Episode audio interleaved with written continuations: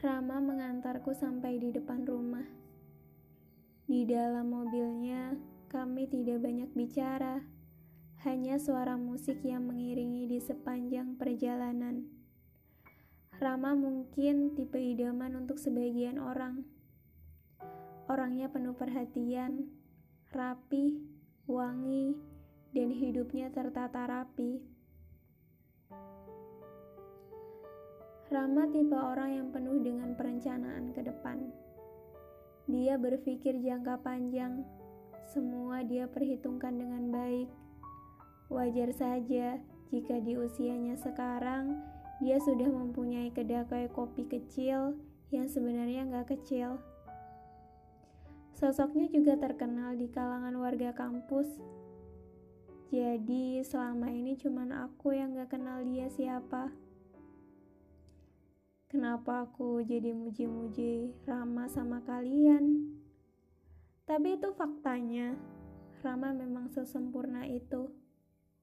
Seperti layaknya tokoh yang ada di novel-novel.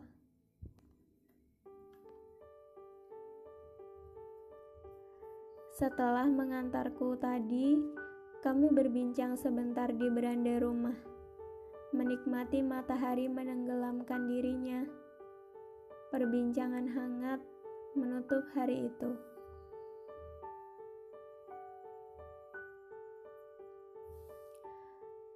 Ana, kamu ada orang yang istimewa? Tanya Rama. Orang istimewa ya?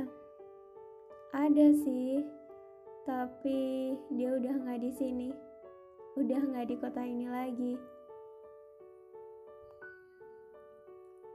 Namanya Reza. Dia tahu aku lebih baik dari siapa pun. Dia tahu segalanya. Dia tahu makanan kesukaanku, musik favoritku. Ya, dia mengenalku lebih dari diriku sendiri. Dia tahu banyak, bahkan hal-hal sederhana yang ibu aku sendiri nggak tahu. Aku tumbuh sama dia banyak hal yang udah aku lewatin. Makanya pas dia pergi, aku rasanya kehilangan duniaku.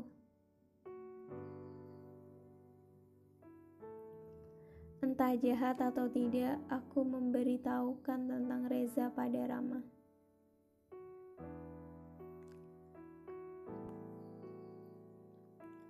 Kamu gak mau kehilangan dia? Ucap Rama sedikit ragu. Aku bisa merasakan keraguan di setiap penekanan katanya. Bukan gak mau kehilangan sih, cuman sama dia aku gak perlu jadi orang lain.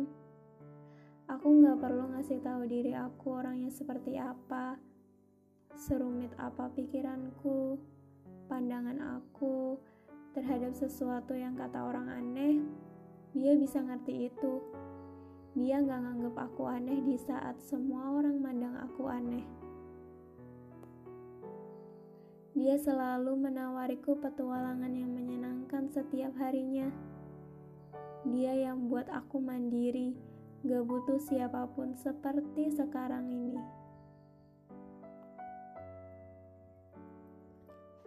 Dia di mana, nah?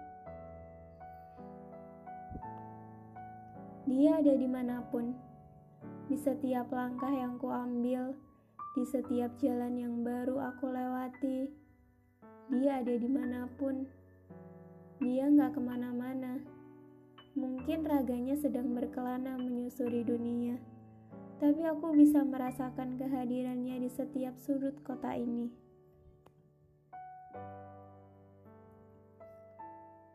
Rama pulang setelah perbincangan yang cukup membuatnya tertegun. Jelas sekali kulihat dari ekspresi mukanya. Besok, Rama memintaku menemaninya ke pantai sesuai list mimpinya yang konyol itu.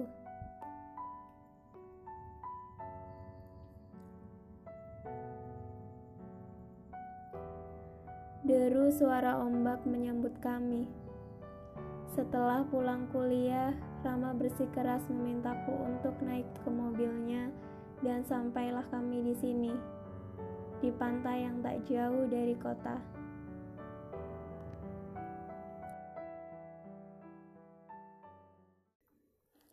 Indah sekali. Sekarang pukul setengah lima, waktu Indonesia bagian barat. Rama menggelar kain putih tulang sebagai alas tempat duduk dan menyiapkan beberapa makanan dan minuman.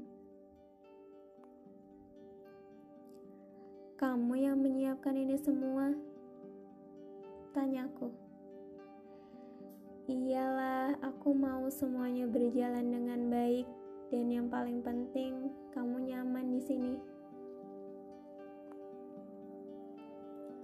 Astaga, kenapa harus repot itu? Sebenarnya Rama ini manusia macam apa? Aku sulit mengerti jalan pikirannya. Lihat, di atas alas kain itu ada kue tar, minuman soda, buah-buahan, novel, dan beberapa buku tentang teknik yang aku tidak mengerti sama sekali. Dan lihat Rama mengarahkan sebuah kamera analog ke arahku. Senyum dong, nah. Cekrik. Is, jelek tahu. Cantik kok, kamu itu selalu cantik, nah. Ucap Rama sembari melihat hasil jepretannya.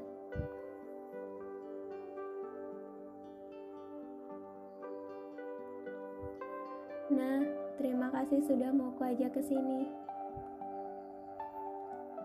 Gak usah makasih, Aku seneng lagi seru juga ke pantai jam segini. Di luar dugaanku. Rama tersenyum, dan entah kenapa aku ikut tersenyum melihatnya. Aku bisa merasakan kebahagiaan yang sedang Rama rasakan. Nah, minggu besok band aku mau tampil di kampus. Dalam rangka apa? Itu pensi kecil-kecilan yang isinya band-band lokal kampus. Dateng ya? Aku nggak tahu bisa nggak, soalnya minggu besok aku mau pergi. Pergi ke mana nak? Ke Lombok. Ya berarti nggak bisa datang ya. Gak bisa diundur, nak. Aku gak bisa janji apa pun ke kamu. Rama terlihat kecewa. Aku berharapnya kamu datang, Ana. Hari Minggu aku dengan koper dan tiket pesawat keberangkatan ke Lombok. Satu jam lagi pesawatku boarding. Perasaanku tidak karuan saat membaca pesan terakhir dari seseorang.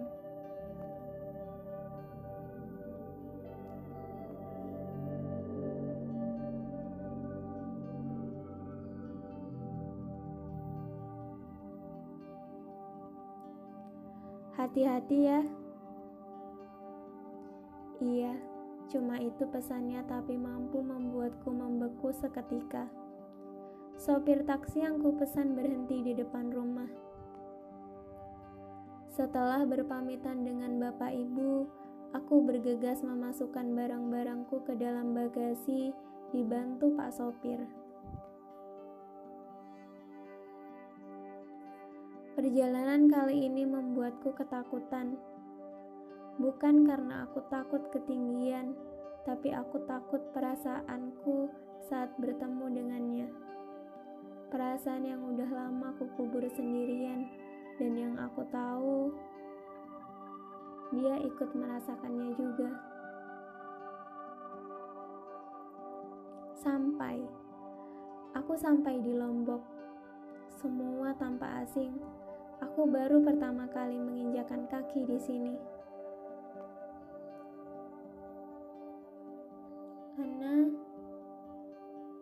Ucap seseorang dari belakang. Aku lantas menengok. Reza. Dia Reza, laki-laki yang selama ini aku rindukan. Orang yang selama ini aku tunggu kepulangannya. Orang yang berpengaruh dalam hidupku. Dia tidak berubah sejak terakhir kali aku menemuinya. Masih sama. Hanya saja tato di tangannya bertambah banyak. Dia juga mengecat rambutnya. Tampan. Aku rindu sekali dengannya. Aku berlari untuk memeluknya. Pelukan hangat yang kurasakan karena ada rindu yang bercampur jadi satu di sana. Aku menangis sudah tiga tahun aku tidak pernah mendengar kabarnya dan sekarang dia di hadapanku. Sedang ku peluk. Rasanya, ah Tuhan bisakah waktu berhenti sedetik saja? Aku ingin ini abadi.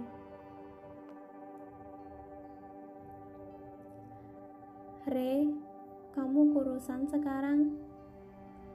Itu kalimat pertama yang keluar dari mulutku. Dia tersenyum, menghapus sisa air mataku. Kau selalu memperhatikanku, nah. Bagaimana dengan perjalananmu? Menyenangkan seperti biasanya? Enggak, enggak seru, enggak ada kamu. Reza tertawa. Is, gak ada yang lucu tahu. Gimana kabar ibu? Kamu sebenarnya kangen ibu atau gimana sih? Aku loh yang ada di sini, Re. Iya, iya, ngambek mulu. Kamu gak berubah, nah. Ya masa aku harus berubah jadi Power Ranger gitu? Lagi-lagi Reza tertawa. Ia juga sama, merindukan gadis manja di hadapannya ini sekarang sangat merindukannya lebih dari yang Ana tahu.